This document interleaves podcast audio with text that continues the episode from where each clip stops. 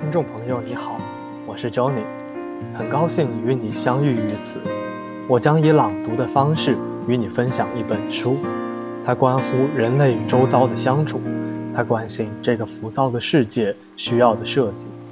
这本书是日本设计先驱黑川雅之先生的《设计与死》，让我们一起走进黑川先生的设计人生。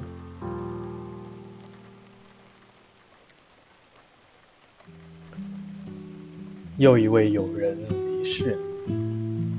二零零九年三月二日，朋友发来一封邮件，其中写道：“道月公一昨日傍晚去世了，听说走前十分平静。”我脑中仍深深印着道月的音容笑貌。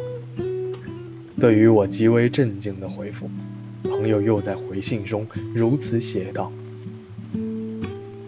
他弥留之际十分安详，仿佛心灵得到了彻底的净化。真希望近期大家能抽空一聚，畅饮叙谈。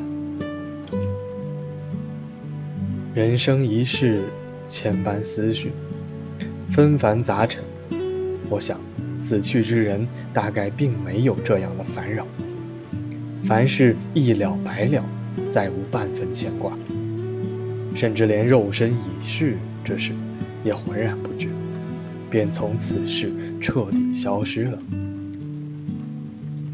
道月生前曾为我个人拍过照片，也曾接受我的委托拍过我设计的建筑。我从自己的作品中挑选了三座建筑，你能否帮我拍些照片？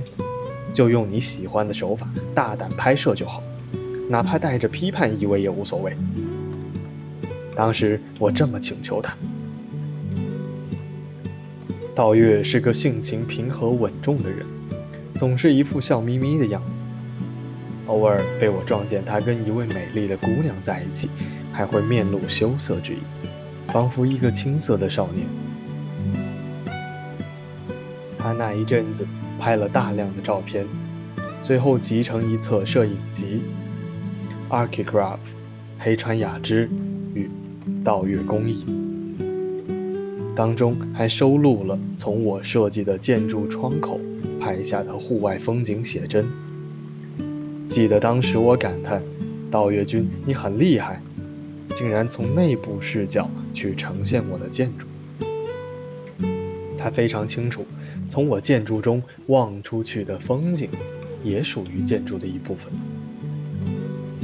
大家都说设计是一种对感觉的捕捉和再现，但这句话遗漏了太多珍贵的情感。每次看到所谓“感性时代”之类的表达，我心里都会嘀咕。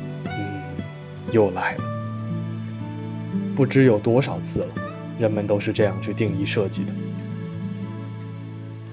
而我的个人记忆是否也属于这感性时代中感性的一部分呢？若说我感性敏锐，我是否曾捕捉到道月的音容笑貌之中暗藏的一丝寂寥呢？我希望将寂寞、心痛、思念。等所有情感都归于感性之中。从这样的角度去理解设计，道月先生宛如少年一般，暗藏一抹寂寥之色的温柔笑容。我也希望通过设计将它捕捉下来。我更希望像创作文学作品那样去从事设计。究竟是为什么呢？较之于生。